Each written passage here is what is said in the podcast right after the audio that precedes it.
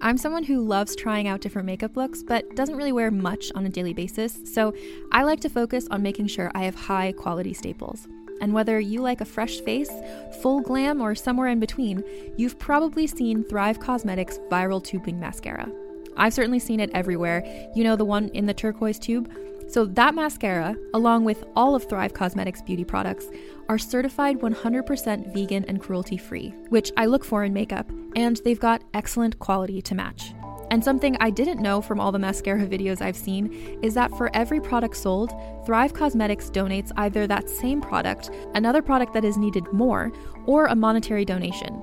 They've worked with over 500 nonprofits to help with a wide range of causes like supporting cancer survivors, people experiencing homelessness, education access, and so much more. Knowing that makes me feel even better about using their products. And I do enjoy using them. Like I said, I like having high quality staples, and so my favorites are products that are multi purpose, like the Brilliant Eye Brightener. It comes in a bunch of colors, and I like using them as eyeliner, eyeshadow, and even highlighter. Thrive Causemetics is luxury beauty that gives back. Right now, you can get an exclusive 20% off your first order at thrivecausemetics.com slash thrive. That's Thrive Causemetics, C-A-U-S-E-M-E-T-I-C-S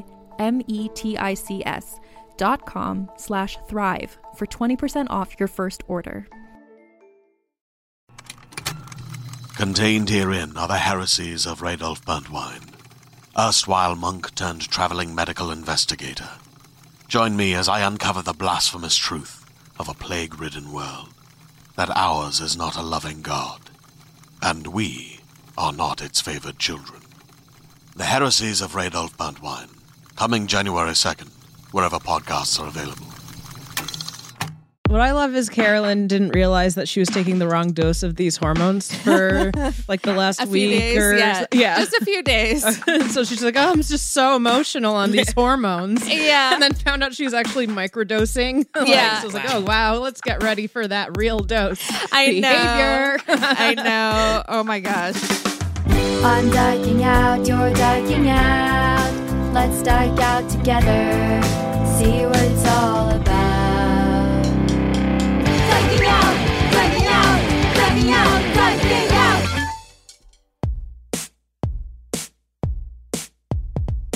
Hi, and welcome to Dyking Out, a podcast that sees women as subjects and not objects, except for Mariska Hargitay. I'm Carolyn Bergier, And I'm Melody Kamali. and today we're diking out with writer, author, and critic Valerie Complex about the female gaze. How you doing? What's up? We are so happy to have you here, Valerie. You guys can read Valerie's work all over the internet and a lot of big name publications. I don't know, name name a few. uh, Variety. Yeah. um, IGN. The Nerdist. Uh, the Mary Sue.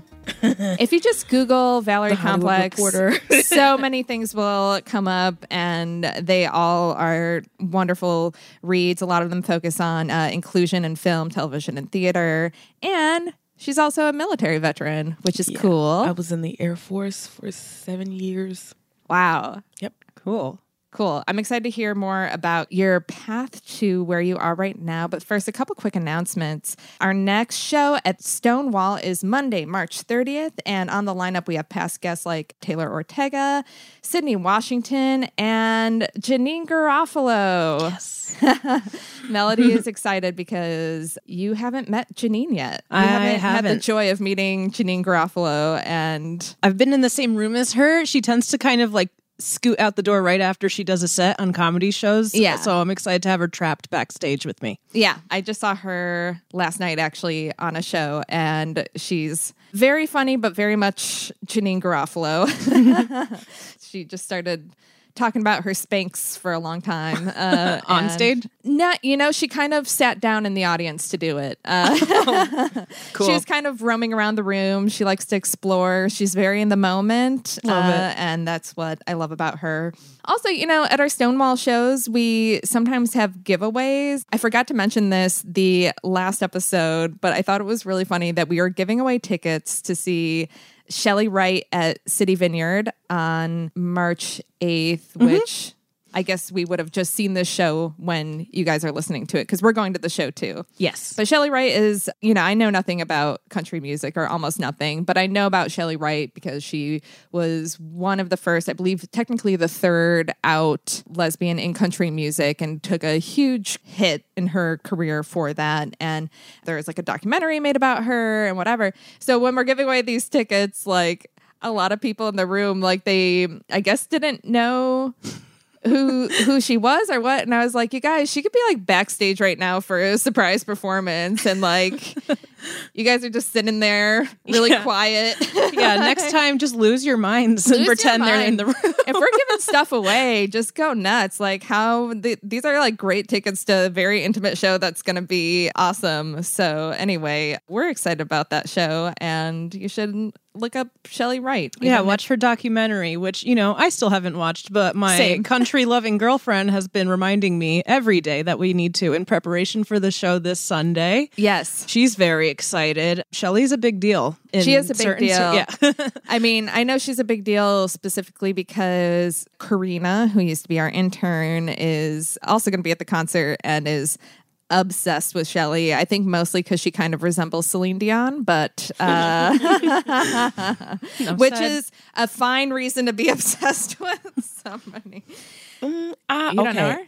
I, I'm seeing the Celine Dion oh. Oh yeah, you see it a little bit, right? a little bit. Yeah, Yeah. she's pretty. Yeah, she's very beautiful. And she used to date Brad Paisley while she was living with her girlfriend. Yep, sounds like lesbian drama to me. Yes, yes, lots of lesbian drama. That was one of our trivia questions at the show for the ticket giveaway. Who Was- was, her beard? Who was her beard? And someone was like, Brad Paisley. so, yeah, there were people who knew her. Just be like loud when you know a lesbian. Uh, speaking of Stonewall, you know, last episode we talked about how Melody got groped at the show by an audience member, which was not cool. Again, reminder we still haven't had that listener write in to apologize. Uh, if you groped Melody at Stonewall, you can send us an email at diking at gmail.com and apologize profusely, and then we will blacklist you from future shows. Just wanna- Yeah, what, let just us your name. identify you. Yeah, yeah. We did just get an email from a listener who didn't quite like how we talked about the incident last episode. Yes. Right? What I should pull it up. So, from what I remember from reading this email, they didn't like that we blamed the incident on this person performing toxic masculinity. And they said, why, when somebody's an asshole, do you have to blame it on men? Also, would like to note that this person didn't say, sorry that this happened to you. Yeah, no trace of that. no trace of that. Of course, women can be assholes and have it not be men's fault, but when the action is treating a woman as an object and walking by her and grabbing her ass, if you took a survey of like who would be more likely to do that to a woman they're attracted to, it's men, right? Um, Like, do you do you agree? Do you agree? I mean, I've never been groped by a woman before. yeah. uh, you know, if it wasn't consensual, usually Yeah. it's consensual groping. Oh, this Yes, was just yes. like a sneak attack Yeah, on that's the street outside of our show. do Yeah, that. that's like they did it and laughed and laughed afterwards. with her friend and just like giggled and ran away. Yeah. So, you know, we can't know what was going on that person's mind, and that person probably wouldn't even recognize it as performing toxic masculinity. But I think that's a safe assumption to say that that has something to do with it. And sometimes we talk in sweeping generalizations on this podcast, but that's how you have to criticize things like toxic masculinity. If the whole time we are just like, not all men and not all times, then the critique is a lot weaker and falls flat. And our job Yeah. isn't to defend toxic behavior from men, but that's a, a lot of stuff like that i- is learned from men. I don't believe that if men weren't regularly groping women, that women would do this. Yeah, and this person seemed to be really concerned that we aren't looking at people as individuals. That was something in the email. We need to assess people based on their character and their personal actions, not attribute a group identity to them, but that's just how society works. Yeah, you know, we yeah. don't have a term for every individual problematic behavior that every problematic individual has done. Yeah. like that's just kind of like Soch 101, I think. But honestly, We do um, appreciate your feedback, we listener, do. because now we get to, to talk about this, and and this isn't the first time that we've had this feedback, and it's you know something that's worth addressing and talking about. Right. And I'm definitely yeah, open, appreciative, open to hearing about it. But also at the end of the day, this is a podcast called Dyking Out. you know, this isn't like, I know this listener wrote in that we were creating a very us versus them kind of world, but like, Um, we didn't create that. yeah, they, they, did. did. but not to put that back on the men, but I am, you know, like, Right, we're, right. We're gonna dike out and we're gonna call it out, and it's also just our opinions, and we're just two stand-up comedians at the end of the day. Well, I mean, you know, people say, "Oh, angry feminist lesbians." Um, yes, Yeah. With reason. We- with yes, reason. With, with with reason, you know, everybody associates you know feminism and anger with lesbianism for some odd reason. And Yeah. isn't that also like a generalization? It's like Yeah. treat us as individuals. We're all indi- we're yes, we are lesbians and we are individuals. I mean, if you're gonna if you want us to apply the same logic, then do so. But they don't. Right. So Yeah. um, it's always on us to make the corrections instead of them. So it's bullshit. yeah. Totally. Well, can I curse on the show? Oh, Yes, Okay. please. I wasn't sure if it was like PG or whatever. You know, you just never Oh, know. No, definitely not. No, no, no. Not since I got on my episode in August. Masturbation was the topic for mine. Um, And then we got a listener email, and they're like, after listening to the masturbation episode, I feel like I don't masturbate nearly as much as other people. And then I found myself like writing this email to a 16 year old about masturbation. And I'm like, is somebody going to arrest me? This is like, I wasn't, at first I was just like, oh, listener email, you know, and like you don't think about things. And then after I hit send, I'm like, did I just talk to a 16 year old about masturbation? Yeah. Like, I don't think I said anything inappropriate or like explicit. oh, but- yeah. She was from France too. I feel like Oh, yeah, that's fine. that's a whole other That's thing. probably why I didn't even think of it Yeah. as a. Now I'm going to get an email citizen. about that comment. I know it. Well, a more fun thing is that I went to my neighborhood's Irish pride parade that my neighbors invited me to. And I thought when they said Irish pride, I was thinking like gay Irish people. Because mm-hmm. when you put pride after something, I just automatically assume that it's gay. Mm-hmm. And then when we got there, there were some rainbow flags and stuff, but I'm like, oh, wait, is this just like because we live in a neighborhood with a lot of Irish people mm-hmm. and it's just like pride in being Irish. And then I asked them about it and it was both. It was both. It was a reaction to the official St. Patrick's Day parade. I think back in 1999 wouldn't let gay people march under a rainbow banner, gay Irish people who wanted to do that. And just recently in uh, Staten Island, Oh, I saw that. Yeah, Staten Island is uh, because now in the St. Patrick's Day parade, they they allow gay people to march under a rainbow flag. In Staten Island, they wouldn't let I think Miss Staten Island, who's bisexual, be Yeah, she came out as bisexual and they said she couldn't participate in the parade. in the parade. In Staten Island, I'm shocked. Right, Yeah, right, right. Yeah. If if you don't know, listeners, uh, because I know a lot of you are international too, Staten Island, in this like liberal-ish bubble that we have in New York, Staten Island is like Trump country. yeah. just in an island on their own. Somehow they all they all ended up there. So they kept having this parade in my neighborhood anyways, and it had a lot of queer groups and it was a lot of families out to see this with their kids and it was just such a beautiful event and AOC was there. Hello. So exciting. yeah. Uh, I got to like very briefly interact with her. And then um, Cecilia got a picture with her and talked to her in Spanish and was excited. and she was being so cute. She's like crouching down and talking to all the kids. And I don't know. I just really enjoy AOC and feel lucky that she is my congressional rep. It's pretty fucking cool. Also, because I'm on hormones, as you guys know, because I'm starting the egg retrieval freezing process, uh, I cried three times during the parade. Oh. Once uh, seeing AOC talk to kids, that made me emotional. A second time when this one SUV was in the parade, driving by slowly, and in the back was this queer, gender nonconforming kid playing the ukulele and singing into like a mic that was plugged into an amp. So that means I'm assuming his parents paid for that spot in the parade so that their child could sit in the trunk and sing their their music. And I started crying because it was the sweetest thing. This kid looked kind of emo-y and I don't know, really tugged at my heartstrings. And then this other van went by that was like, remember the triangle fire. And I kind of forgot about the triangle fire. And then I felt bad and then started crying. Oh, so I've been having a, I'm not even on the strong stuff yet. I'm just like on an estrogen patch and mm-hmm. some human growth hormone. And I am getting very, I'm getting emotional just thinking about the triangle fire, you guys.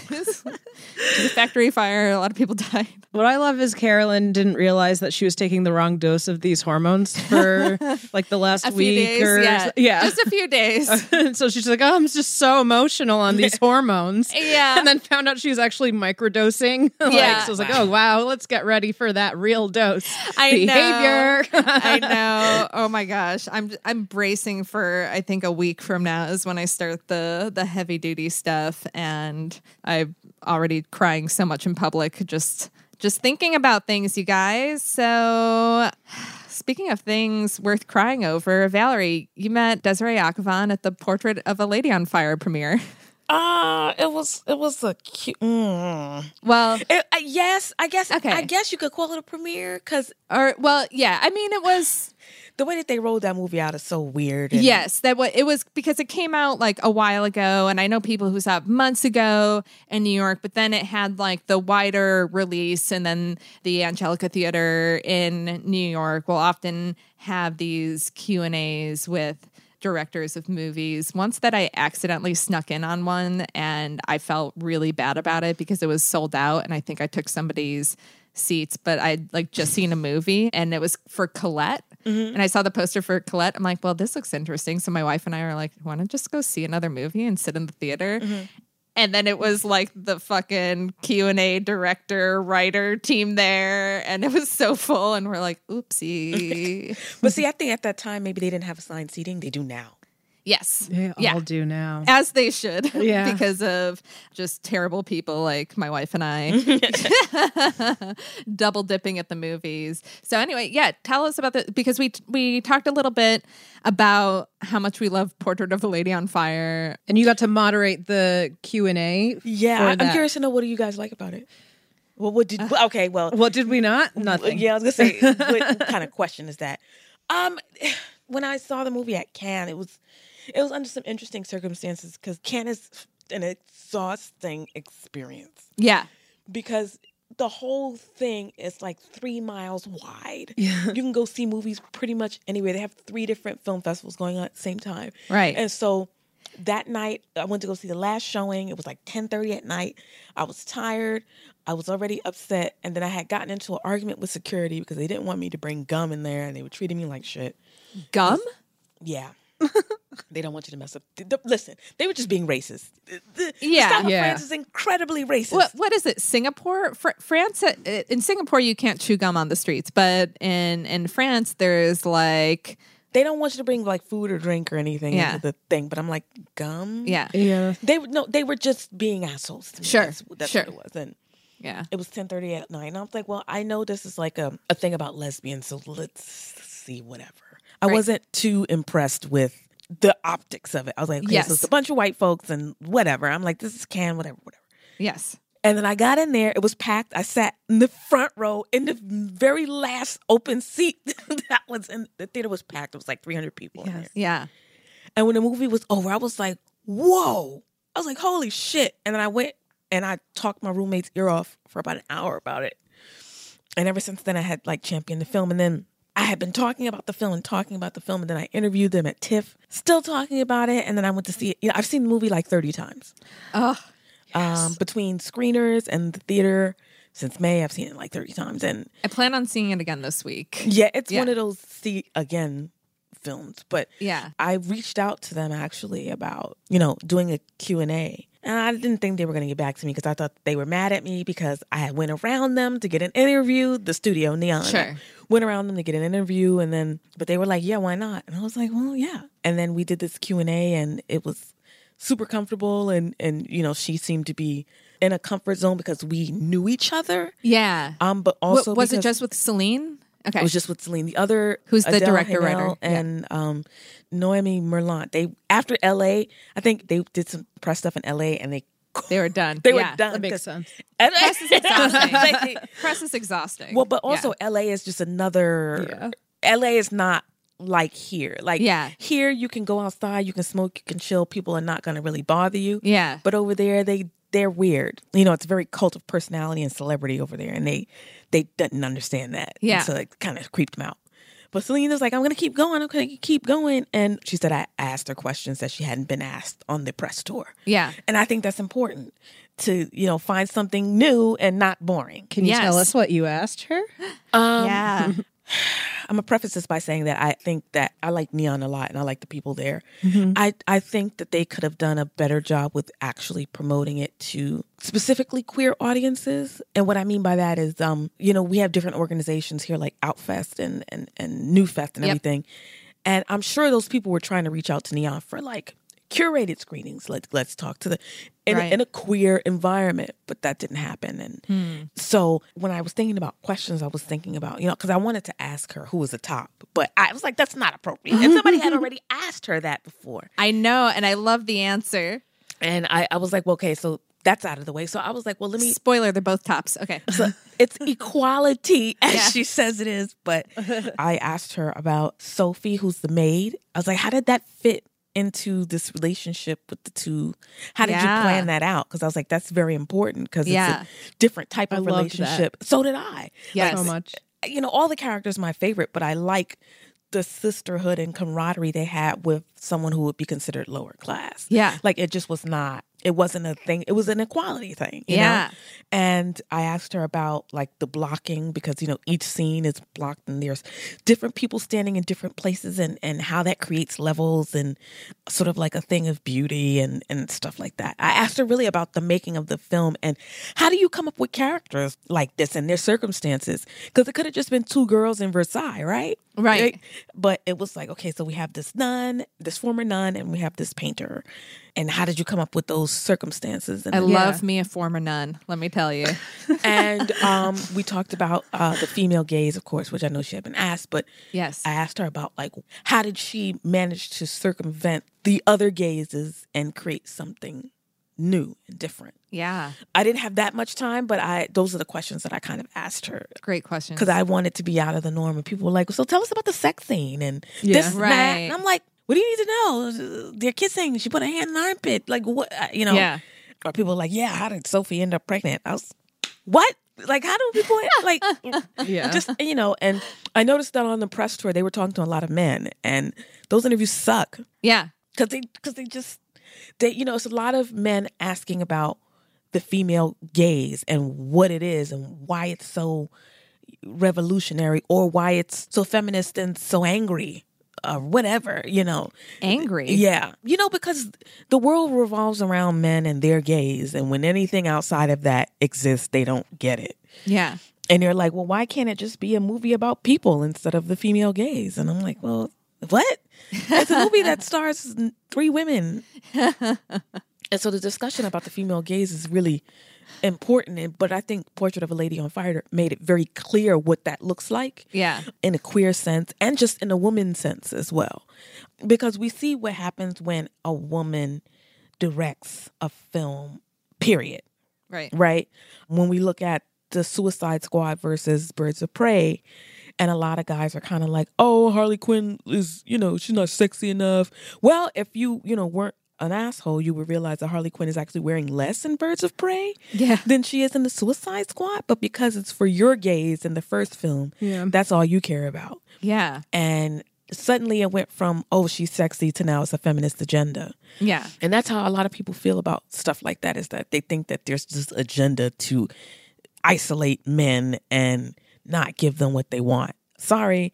I mean, a film like Portrait of a Lady on Fire is for everybody. Yes. But a lot of, you know, especially in France, they were like, not enough TNA. Yep. Yep. Not I enough- heard about that too. That France didn't Oh. find it sexy enough. Really? Yeah, because Yeah. they have stuff like blue is the warmest color, which Yep, is a that's- hot mess. Yeah, Yeah. that's what I.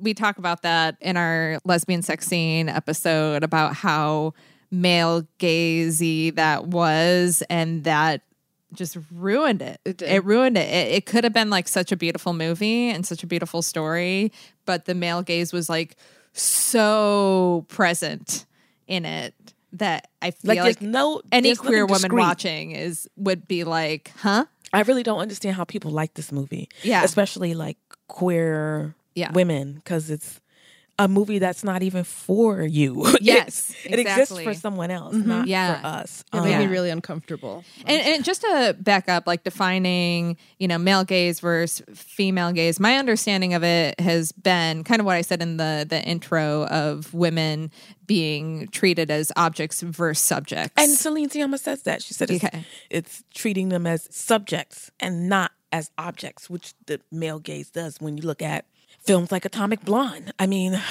I'm like, do women who love women really do all that? No. But a film like Atomic Blonde, who is it really for? You know, it's not for me. Yeah. You know, it's a film directed by men for men about a woman yeah, um, who just happens to like women as well. And, you, you know, it's not something that's particularly well done. I feel like every few years we get decent films about women who love women, and that's it. We had a few outliers, and that's it. Yeah, You know, you have Pariah, you have Carol, you have The Handmaiden, which is, you know, up for debate between a lot of people. You know, you have Portrait of Lady on Fire, you have Rafiki and a couple of others. but- disobedience. disobedience, but everything in between that is like either really bad yeah, um, or from the male gaze. yeah, They're not, you know, in Portrait of Lady on Fire, they're not really, you know, they're not treated as objects. If they were, then we'd see all kind of stuff, Yeah. you know, all over the place. Um, and it would more likely be a story about, you know, two aristocratic females who fall in love and have a ton of sex and one of them dies. Yeah. You know? But it's it it's a film that, as Celine Sciamma says, avoids convention because it's a different type of ending. The way that sex and sexuality is treated is different. And you can just sort of tell that there's a specific gaze there. Even in films like Hustlers where you can tell it's directed by a woman, you know, even though it's a film about stripping. Yeah, it's still very it still has the female gaze there and it doesn't feel like objectification. Not objectifying a woman is not hard. It's not hard. Right. but because the film and television industry is dominated by white cis men this is what we get. Yeah. An interesting thing that I heard Celine talk about on an interview was that even as a woman, it is very challenging to write something from the standpoint of the female gaze because so much of what we see and what we consume and how screenwriting and film and storytelling is even taught is from a male gaze perspective. So that she had to do like a lot of work and really think about every element of the film from the standpoint of not objectifying and like who is this serving? You get you know imagine writing out a list of all the things that are like included in the male gaze that long list and you're like okay so i'm not doing that. Yeah. And then you got to sit there and be like okay well then what do i do? Yeah. Right? How do i how do i formulate this? And that's i think one of the things that makes the movie so great is that you could tell it was thought out really well. It took her like years to write it and it was Yeah. like well thought out and like everything was very detailed and i'm like i wish i could write like that like Yeah. because you know even parts of my story that i'm writing i'm like okay so i see where this is a little gazy and i don't want to do that. But even the concept of like female friendships is seen from the male gaze and i think that you know very rarely do films portray even female friendships. Until Booksmart properly right, Right. until booksmart and it's like directed by a woman directed right? by Yeah, a woman and yeah. it's like you know two ladies can be friends two lesbians can be just friends like Mm-hmm. Yeah. you know there doesn't have to be anything sexual between them and i think we are we are taught as women to exist within patriarchy we have to navigate it they don't have to do that for us we have to do that for our survival right so when creating a story like that, I could see why it would be difficult and take forever to write because you have to let go of, you know, everything that you've been indoctrinated to know and learn to write something that doesn't do that. But France is also a very racist, sexist, xenophobic society. Yes. Um, Yeah. And I am not shy about saying that because I've been there several times and I see it. Oh, I The mean, my, my dad, my dad lives there. Half my family's from from France, and I guess I'm I'm technically a citizen. And I, oh, wow, you're a citizen of France? yes. Uh, You speak French? Oui. So you didn't have to read the subtitles then. Yeah, well, I was saying Melody I asked, asked but I'm like, when the words are on the screen, I like my eyes get drawn there Mm-hmm. anyway. But it sometimes I was making like a very conscious effort, like, do not look at the subtitles. I'm not fluent because I never have spent more than like two weeks there at a time and grew up speaking mostly English, whatever. But it's a super xenophobic racist, like all the ists. France has a reputation for that, and especially for people who aren't from France who go there to visit and the experiences that they have. You know, I know a lot of black people who have gone there and have been like followed around stores. Yeah. You Can, know, man. Yeah. Can was like, because, you know, they treat the Africans, they like crap, right? Yeah. And so they figure, I Whose guess, places they've colonized. Right. And now they're mad that they live in France. and it's like they look at everybody who's like darker than a paper bag and then they think that we're all from the same place Yeah. yeah. so you know i go in there and i try to be nice speak a little french so i can greet somebody and i can get some stuff but that didn't work after a while and i had to just start speaking english because i needed to assert that i was western mm-hmm. and that i could speak english Yeah. and that i'm not gonna take your bullshit Yeah.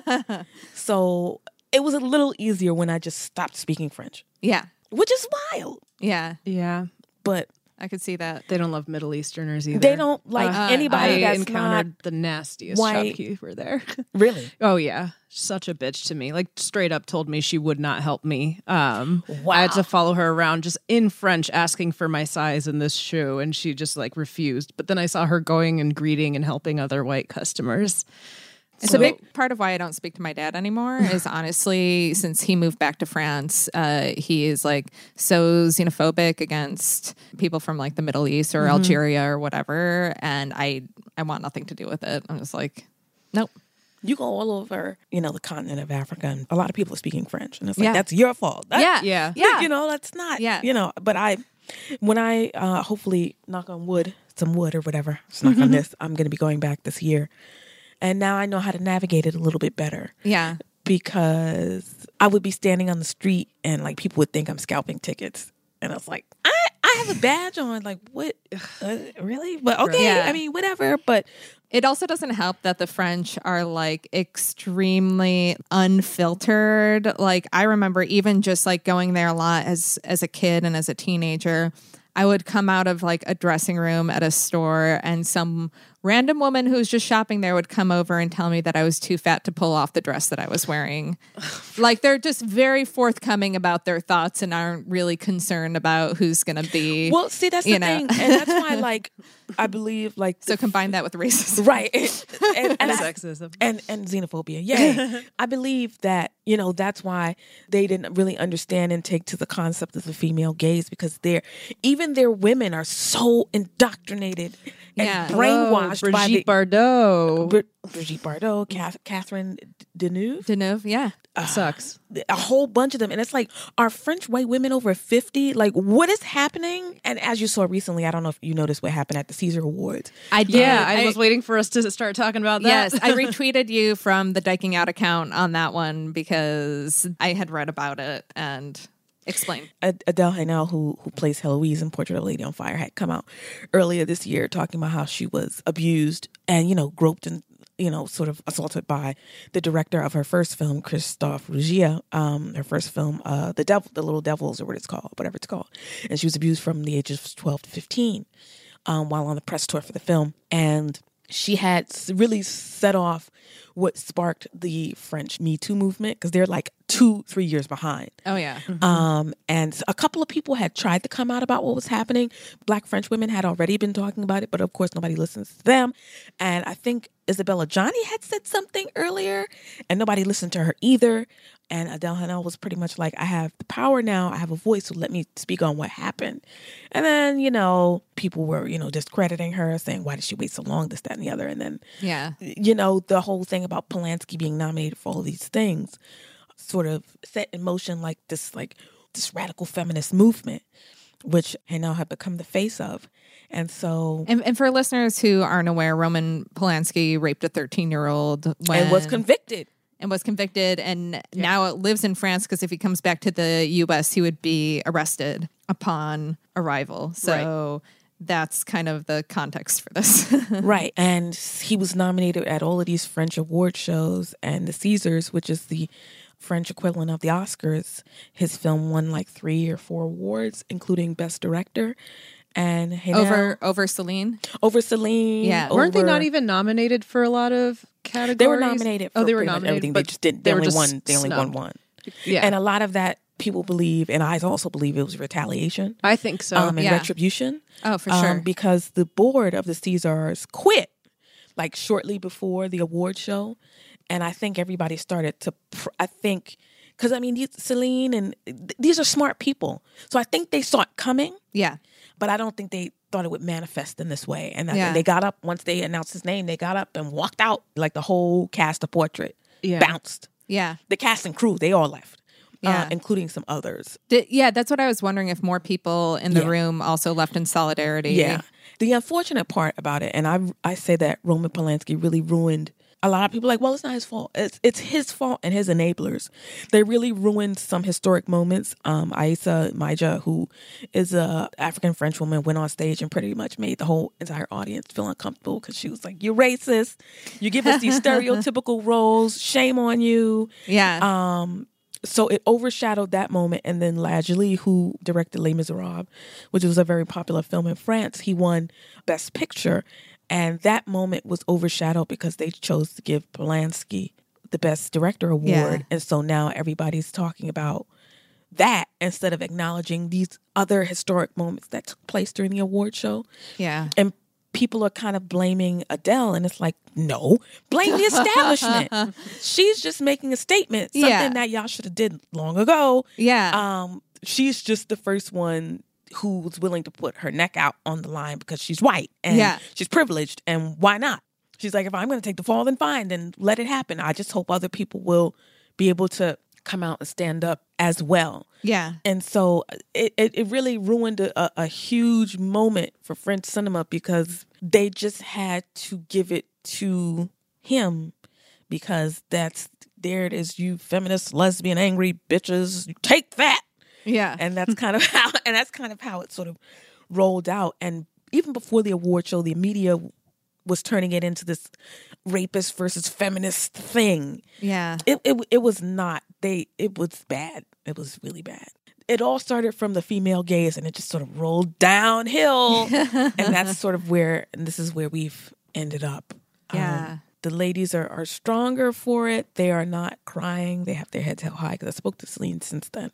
Yeah. and um, they're hoping that it starts a bigger movement because outside of the caesars women were setting fires and throwing things. Really? nothing like what we would do here. Let me take that back. Nothing like the status quo would do here because there are pockets mainly women of color who have been radical and done things.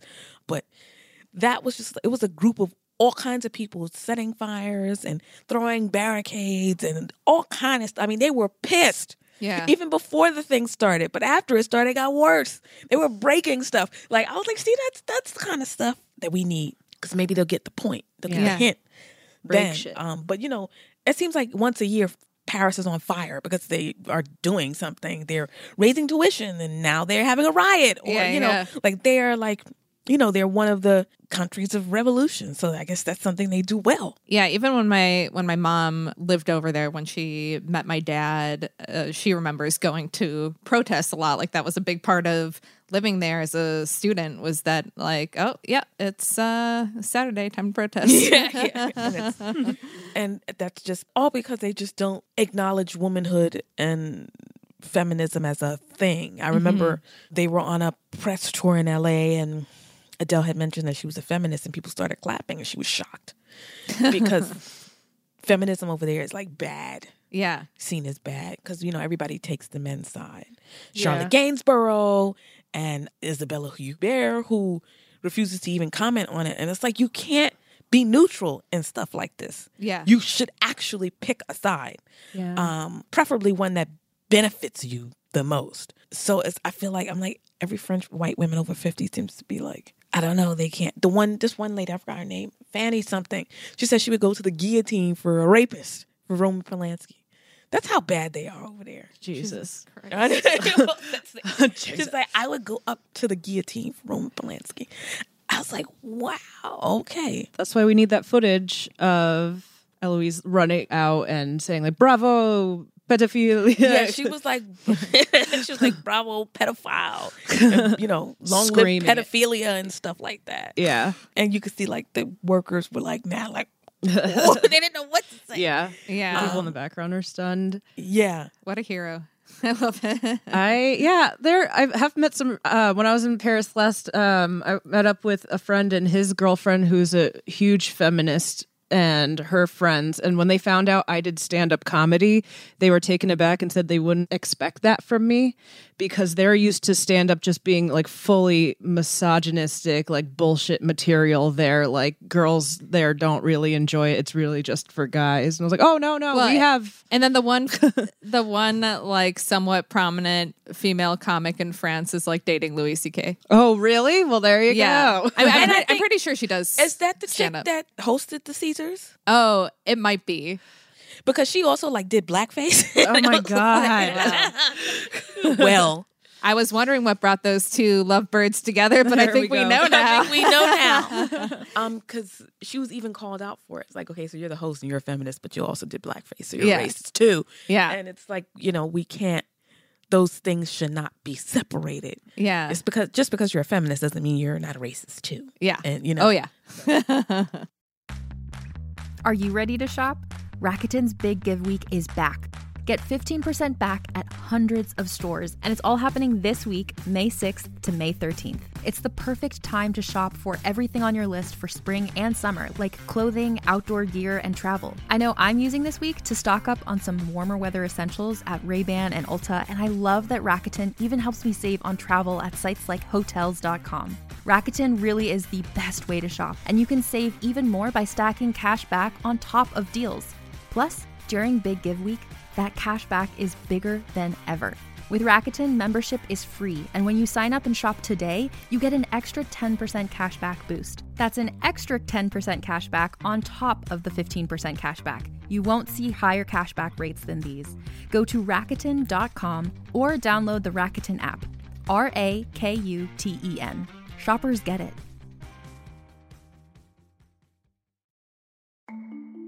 As a podcast network, our first priority has always been audio and the stories we're able to share with you. But we also sell merch, and organizing that was made both possible and easy with Shopify. Shopify is the global commerce platform that helps you sell and grow at every stage of your business. From the launch your online shop stage all the way to the did we just hit a million orders stage. Whether you're selling scented soap or offering outdoor outfits, Shopify helps you sell everywhere. They have an all in one e commerce platform and in person POS system, so wherever and whatever you're selling, Shopify's got you covered. With the internet's best converting checkout, 36% better on average compared to other leading commerce platforms, Shopify helps you turn browsers into buyers. Shopify has allowed us to share something tangible with the podcast community we've built here, selling our beanies, sweatshirts, and mugs to fans of our shows without taking up too much time from all the other work we do to bring you even more great content. And it's not just us. Shopify powers 10% of all e commerce in the US. Shopify is also the global force behind Allbirds, Rothy's, and Brooklinen, and millions of other entrepreneurs of every size across 175 countries. Because businesses that grow, grow with Shopify. Sign up for a $1 per month trial period at shopify.com slash realm, all lowercase. Go to shopify.com slash R-E-A-L-M now to grow your business, no matter what stage you're in. Shopify.com slash realm.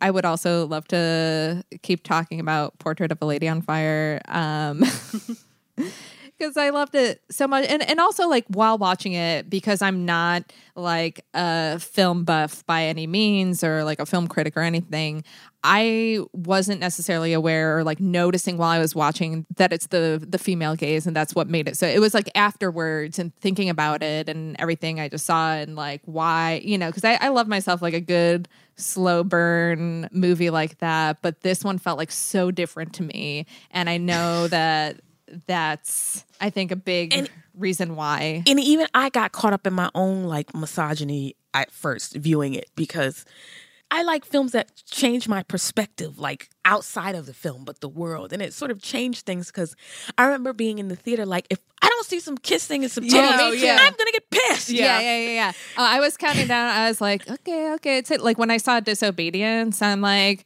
this is a lot of religious stuff to get through yeah, before I get to the passionate, sexy times. And I was like, wait, if I don't see some kissing or some titties, I'm going to leave. Yeah. And then it was like, okay, so that's not what the film is about. And, you know, I didn't discover that until the second watch. Yeah. And I was like, you know, Yeah. this is this film has totally changed. But it's still like super like sexy and erotic. That's why I love because you know, we're so used to seeing the story told from a stance of forbidden love. And then when they do get together, it's this like passionate, crazy, like throw her up against the wall type of thing. And that's not what this was. And but it was still felt like so sexy. and, and it is. It's just not giving you what you want the way you want it. yeah. You know, the way you're used to it anyway. yeah. And I like Um, it. And I and I Change it up. I like that. Um, Yeah. Yeah. The Portrait Nation is the you know these like rabbit fans who love the film and which I'm a part of. Um, and they pay attention to details. And they're like, wow, Portrait Nation. How do I apply for citizenship?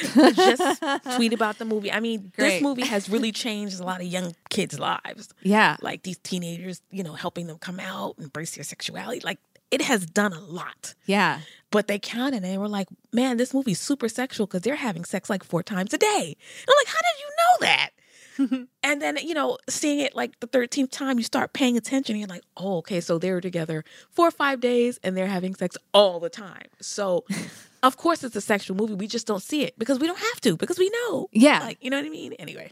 Yeah. And I mentioned, you know, Desiree Akhavan was there because to me, that's someone else who also does a really amazing job at female mm-hmm. gaze type content and also having it be, you know, exploring like a lot more nuanced stuff and showing sex in a way that's like different than we've seen it before, showing nudity that's different from a way that that we've seen it before. And I like the miseducation of Cameron Post. I was so- going to say that too. Um, That Oh so yeah. I wasn't even thinking of miseducation. I was just thinking more like bisexual and appropriate behavior. Oh, but but also yeah, uh, miseducation. she does bi visibility well and Yes. miseducation of and. Persian visit as a queer Persian. I'm obviously obsessed. So- Yeah, She's great. I saw her there. She she cries during the movie like she's crying the whole time. Oh my gosh. Poor thing.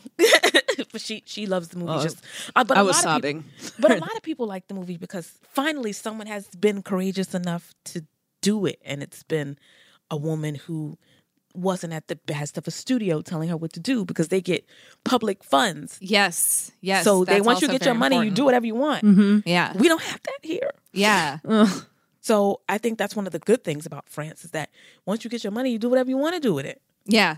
To have the government funding arts and knowing the importance of arts and culture, which is opposite of how our current government feels, uh, does seem very revolutionary.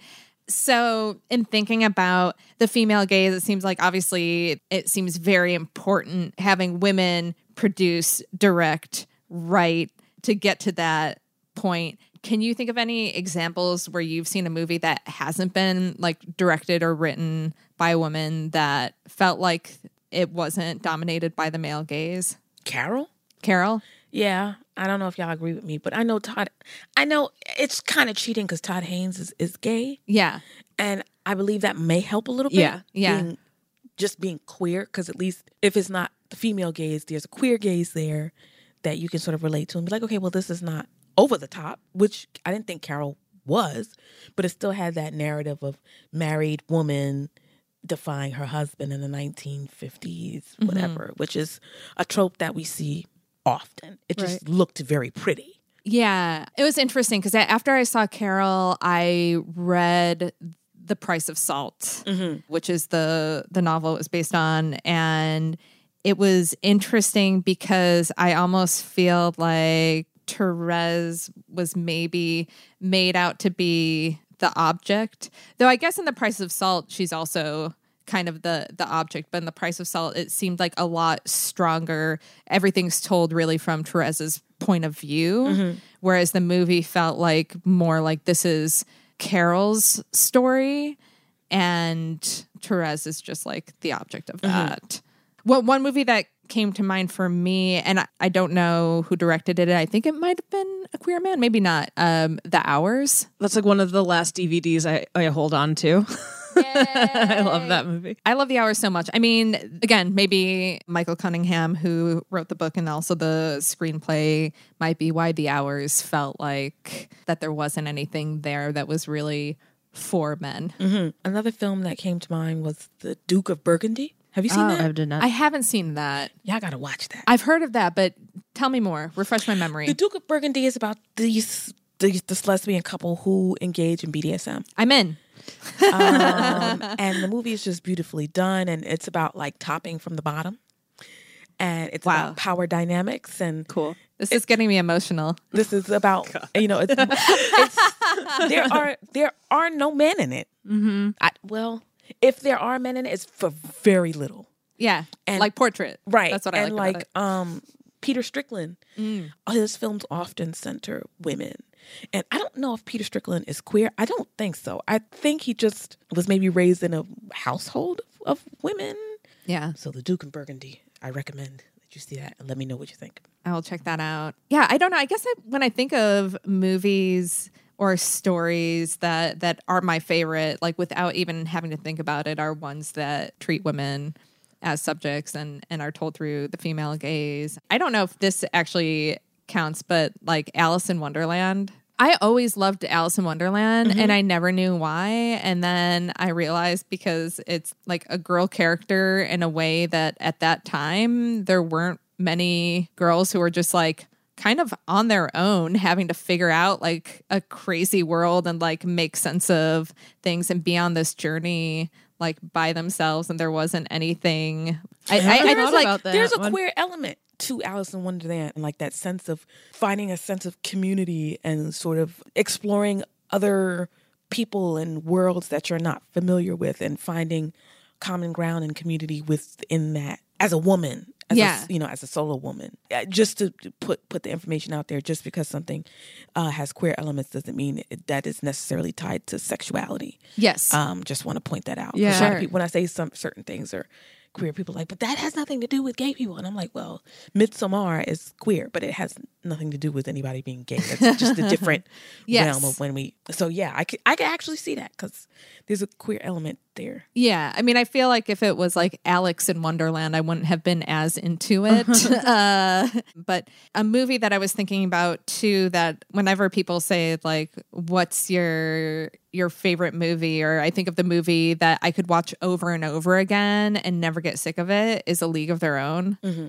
And Penny Marshall directed that, and I think. Again, had that not been directed by Penny Marshall, it could have been Yeah. a very different movie. Oh yeah, What about like was Eternal Sunshine of a Spotless Mind? Was that a female? No, director? that was Michel Gondry. Yeah, Michel Oh. Gondry, Then who's I don't know why that didn't feel like overtly male gazy to me. I believe he he just writes women that way. so it is possible, men. Yeah. I just think if you're a man and you treat women like human beings, that you can have a woman character who's not shitty Yeah. portrayed. You know what I mean? Yeah. It's so very easy. Well, what do you think of, you know, I don't know if it was Geena Davis who maybe I'm I'm sure it wasn't her idea, but has talked it up of like saying, "Hey, why don't you just try taking one of the the men in your scripts and just change it to a woman?" Isn't that see what they did with? Alien? I think that's what they did with Alien. I I think so. Um, yeah. Uh, Ripley was a man originally, and they just changed the gender and the name, Yeah. and that was it. That's a good start. and that was it. And that's how you got Ellen Ripley. Yeah. Like it's very that's actually not a bad thing. And actually, for my current story, my current story follows an older woman and a young girl. It's a western that takes place during the gold rush period. And it's about two women of color. The older woman was originally a man in another story. And I was like, what if I take this idea and this character, make it a woman? Mm-hmm. And people are like, oh, I love the character and everything like that. I'm like, Ooh. okay, maybe that's because I took the idea from a man and just made into a woman. yeah. Mind blown. Yeah, like, but it shouldn't. It shouldn't be like that, right? We should just write one another like human beings going through a human experience instead of objects. You know. Um, Yeah. Well, and, and then also, it, I mean, depending on like how far along you are in something, but like, let's say there's a role in a movie that the person wrote having like a white person in mind, and then they cast a black person, which never happens, uh, almost never happens. But the role like wasn't written with that person's like background and experiences meant then they're like but isn't it great this is a more diverse movie now it's like well yes visibility on screen is good but if you're not considering like that character and how their experiences would be shaped and influenced by their race their gender their sexuality does that character actually help You're the first person that has like been able to acknowledge that there's a distinction between that. Having visibility and proper representation are two totally different things. yeah mm-hmm. And just throwing a couple of people of color in there for diversity purposes does not mean that it's you've made a good choice. Well, it's something that I have to think about as somebody who, you know, wants to write for TV and writes pilots. And as a, a white woman, I don't want to write, you know, a script full of white people. But then I also feel like I'm ill equipped to write from, you know, someone else's experience and trying to, yeah, I don't know. I've, I've read a lot into like, what do you do? And I know pe- people are going to get mad at me. You can DM me and be upset, whatever you want. But Greta Gerwig's Little Women, for example, is a huge example. I know people have pegged her before about her films, about her one film not being very diverse and being extra unrealistic. So in Little Women, what she does is she, um, there's two people of color, two black people. One of them works on a train. And I was like, okay, so that's not realistic. Because this is like, I don't know if this was pre or post Civil War. I believe it's post Civil War. But I was like, working on the train as a black person post Civil War is not realistic. I thought it was like Yeah. mid Civil War. was it almost. mid It's Civil War ish. yeah, yeah. The dad is gone fighting in gone. the, Okay. yeah, So in the it's like- Civil War. So it's yeah. it's during the Civil War. yeah. And I was like, I know it's like northeast, but I was like, the likelihood of that being real is not. And so it kind of took me out the movie, Yeah. Which I know is something silly and small, but it, it took me out. Yeah. Because if your film is all white, that's fine. If that's what you do, Yeah. then do it. yeah. But don't shoehorn some stuff you don't know nothing about. Right.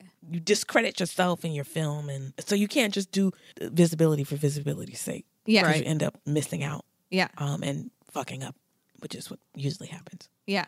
Yeah. So I could have this conversation go on forever because I find it fascinating. But I think we have to normalize like women in general directing films, no matter what Right. what angle it comes from. I just think we need more of We just that. need and we more need of that. people. Right. You write what you know, and those are the best stories. But so we need more women but we need more and women directors. failing and more women getting it wrong because mm-hmm. that And needs having to that be okay. right? Because we need to normalize that too because men get it wrong all the time, Right. Yep. And listen, most of the me- the films that are out are produced and directed and written by men, and most films are average. It's very rare that a film is extremely bad or extremely good. Yes. Most of the time, they're in the middle. Yep. And that means most men, white cis men, are average.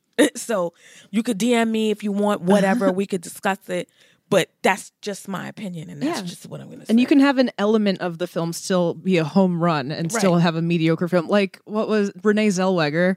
Her role In Judy? Judy. Yeah, pretty Oh, yeah, yeah. mediocre film, but just like her performance, you can like still provide those opportunities for other facets of the film to really strive. there are a lot of books I feel being written about women in Hollywood and and the hurdles that they face, and just a, a look at the numbers and the the odds and what uh, you have to kind of overcome from all parts of the industry, even like agents and things like that. That all play into factors of representation. And now, you know, you think that's hard for women, then look to minorities, look to transgender actors and uh, actors with disabilities. You know, it's a huge mountain to, to climb. Like, we're so far from equality in the industry. So I was listening to this NPR podcast and they had this author on talking about concrete examples of why representation matters and that seeing people in media signal to people that this is of what's possible in their lives. So that when Brave and Hunger Games came out, there was an overall increase in people taking up archery. Mm-hmm. And it was like over a 100% increase from women specifically, because for the first time, while boys had like Robin Hood and whatever, that women saw other women with bows and arrows and were like, oh, I can do that? Okay. You know, Totally. I'm going to take archery classes. Like, these aren't just like movies. This stuff changes people's lives. And it's so important to tell these stories for any type of marginalized group. I know this conversation was focused a lot on on women, but then you think about the trans gays or non-binary gays or how that's represented, if it is represented, and how their portrayals are, are treated. And there's a long way to go and so many stories to be told. So stop making Spider-Man. I mean, Unless Spider-Man is non-binary next time, Spider-Man, Batman, which they should be. All right. I want trans superheroes now. Yeah. stop making all the cis male stuff. We need to see more. Yes. Give us I didn't particularly love Wonder Woman, but I know it's important. Yeah. Right. I didn't love Atomic Blonde, but it's important still. I saw Wonder Woman. I didn't see Atomic Blonde, but I did see Birds of Prey, and I saw it with my wife who hadn't seen Wonder Woman. And I remember the feeling walking out of Wonder Woman being like, whoa, like really like amped up and psych, especially when she like comes out of the bunker and just fucking running through the the battlefield. And I almost like stood up and just screamed at the I mean, I, I was in a theater that was mostly women and people were literally Same. screaming at the screen Yeah. in excitement. And after we got out of Birds of Prey, Cecilia looked at me and she's like, is this what men feel like when they watch superhero movies? Because I am ready to mess shit up. Like, she was like so amped about it. It was very cute. Um, well, I think that's where we have to wrap up our discussion, but I would like to have you back sometime because you are just full of great information and perspective. Thank you. And I am enjoying this. At least maybe we can hang out sometime. Sure. this was all like If a ruse to be friends. It is a ruse to be friends with you. Yeah. I Thank hope you for seeking me out. I this was a really interesting invitation because I had heard of the podcast before, but Yay. you know, I get I don't know I I don't know who you know who knows my work or who because there's a lot of people who don't like me, so you know you just never know you know where you end up and.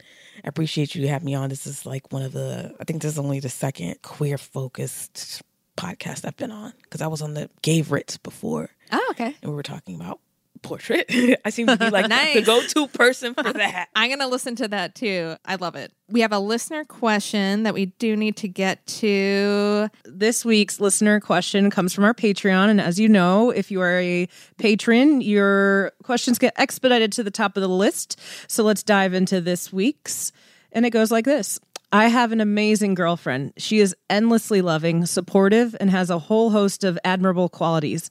Our relationship is healthy, communication is strong, and we are actively building a life together beyond anything I'd envisioned. Cecilia, did you send this in and pretend to be a patron? busted. um, despite every sign pointing happily in the direction of how'd I get so lucky, lately I haven't been able to stop thinking about a girl I went out with a couple of times when I was first coming out three years ago. I was still dating a guy at the time and was open with all parties, but I didn't give her a fair shot having not been fully comfortable in my identity. I still follow her on social media, parentheses, at one point I stopped because seeing her incites too many feelings, but I ended up sending another follow request. She started dating someone shortly after and has been with them ever since. I cannot seem to let this blip in the past go. Am I putting feelings on the person who first modeled what my cute queer life could be? Am I sabotaging my relationship? Is it just sexual attraction, plain and simple, a crush? It's consuming, an itch I can't scratch. And the more I suppress it, the deeper the burn. Whoa. It's all those things. Yeah, ding, ding,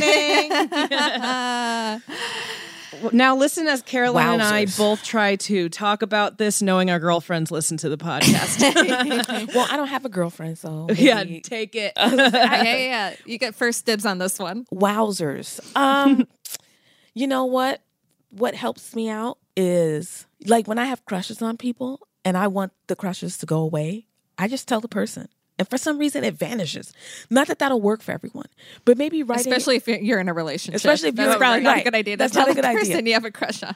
um, But that's But- a good general tip. But since you're in a relationship, I don't know if this is the best advice, but you need closure. And you need to find out what that closure is going to be for you so that you can, you know, survive in the current relationship you have now. Because God forbid you may mess that up and then you'll have another thing on your conscience. Um, and that's not what you need. So find out what that closure would be for you, um, whether it's emailing. I really, because it's hard to say that, you know, oh, contacting her and letting her know how you felt just to be able to let it go. Because I'm all for don't repress the feelings, just let them flow and they will go. That's what I learned in therapy. Yeah. But I know that it's not going to work for everybody. And again, you're in a relationship. I would start with getting closure to that situation, if closure is what you want, and figuring out what that's going to look like. Yeah. I think that's that's great advice. I think that this is something that I have actually dealt with in past relationships where I like if you go back to the time when you were first coming out and you know things were messy and sometimes things ended and may have ended in a very like unresolved way for for whatever reason that I used to be very focused on people that I hooked up with in college or somebody uh, that I briefly, briefly dated and it didn't work out. And I would hold on, like not being able to stop thinking about these people and thinking about like what maybe could have been. And I think part of that is nostalgia. I think all of us suffer from like a little bit of being nostalgic for a time in our lives, especially when you feel that you're in something good and everything is like settled. Sometimes you're nostalgic for the messy, you Yeah. know? Sometimes that that can happen.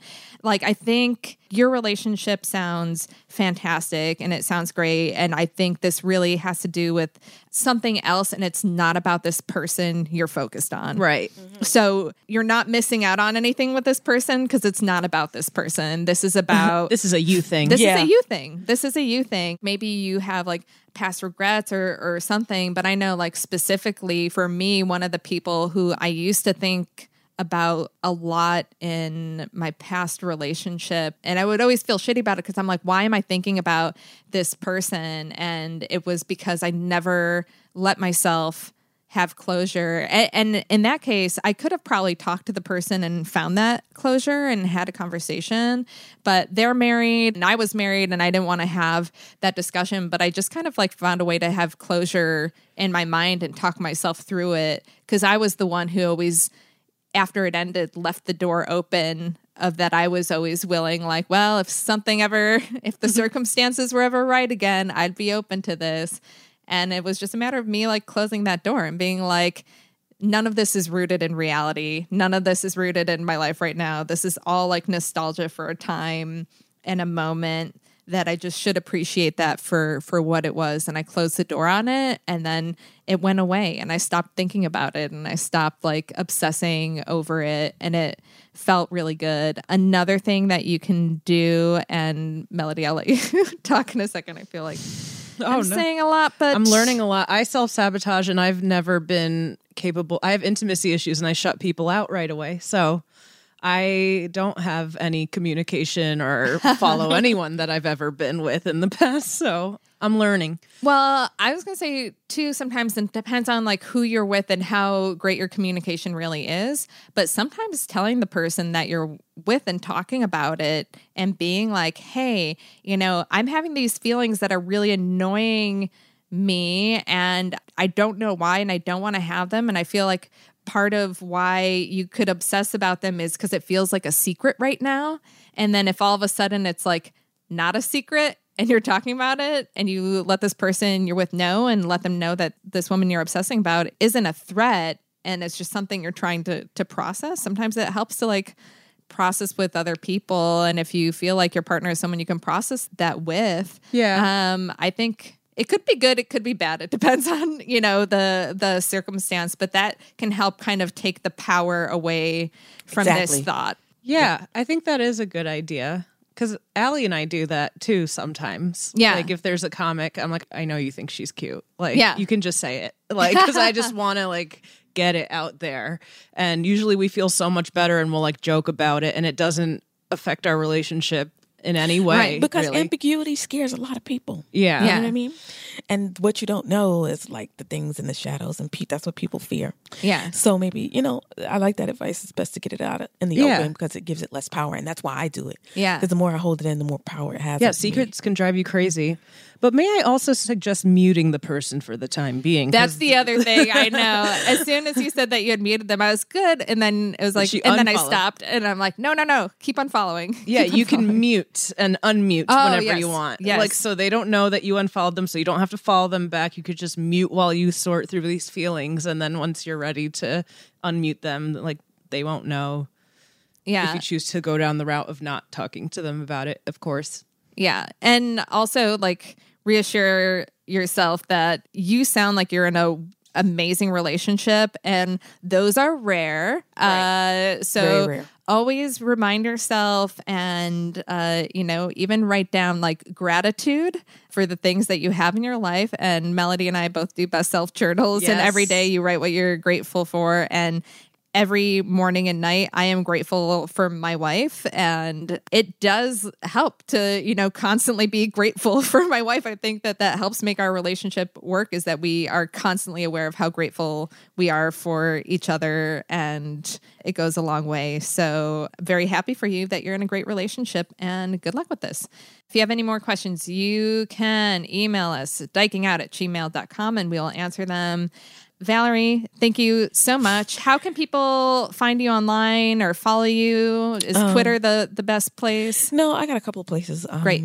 Valerie Complex on Twitter. It's all one word. Valerie V A L E R I E Complex, and on Instagram, I'm Valerie underscore Complex, and my website, which is ValerieComplex.com, which is currently under construction, but should be going should be popping by the middle of the month. Great. So check back for updates. And you're working on a graphic novel right now? yeah, Yeah. I'm with the. uh I don't want to say the agency, but Sure. uh, not right now. But I'm working on a graphic novel. Well, when that comes out, you have to let us know so I we will. can let everybody know. It's a about it. western. One of the protagonists is a queer woman. And You know, it's funny. I know somebody else who not writing a, a graphic novel, but is also working on like a queer western. Is it because of Lil Nas? no? No, I'm just Lil Nas. I was going to say what Wynonna Earp, no, which I tried watching Wynonna Earp and I couldn't even get through the pilot. It is so bad, and I know I just like hurt a lot of people's feelings. And if you love it, I'm so happy for you that you can love it. the show has a lot of problems. Oh my gosh. I, I couldn't get through the pilot. I'm just like, this is, and I'm sure I'll get a lot of messages that are like, stick with it. Just, I, maybe I'll watch it on YouTube for the girl on girl stuff, but, but I oh, can't Oh, no, imagine definitely sitting not through the because rest. of Wynonna Earp. It's just the genre. No, no, I didn't think it was. Yeah, I was gonna say, just to make it clear, I was kidding. you don't, Hell no. You don't strike me as an Earper. We'll talk about that offline. yes. Oh man. All right. And you can follow me personally at TGI Carolyn. And for me, that's Melody Kamali if you're nasty. And you can love it. Uh, you can follow us at Dyking Out on everywhere. And as an important reminder, if you haven't stopped listening already, please go to patreon.com slash dyking out. That's where we have content that gets cut for time. That's where we have our off topic episodes. That's where you can get enamel pins, tattoos. We're working on getting more merch. If you're not able to give us money every month on Patreon. There are other ways. So, in the show notes of this, there is a link to our PayPal. You can PayPal us at Dyking Out and support us. Just thinking of it like buying us a drink. We hang out all the time, once a week. So buy us a virtual drink through PayPal and support us because we are trying to do more travel and make more content and create more merch. And all of that takes time, and time is money. And it also takes money, Yeah. which is also money. so. Thank you for all of your support. Thanks for dyking out with us this week and dyke out with us again soon. Bye. Bye bye. Bye.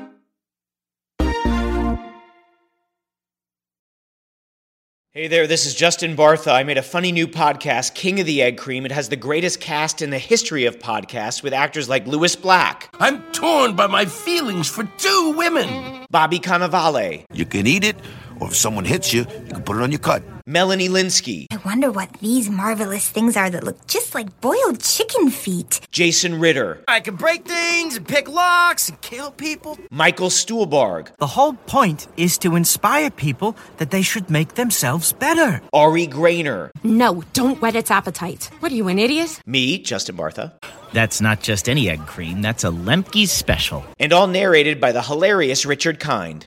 This is the story of Harry Dalowitz and how he rose from nothing to become New York's King of the Egg Cream. So if you like funny true stories, come listen to King of the Egg Cream, available wherever you get your podcasts.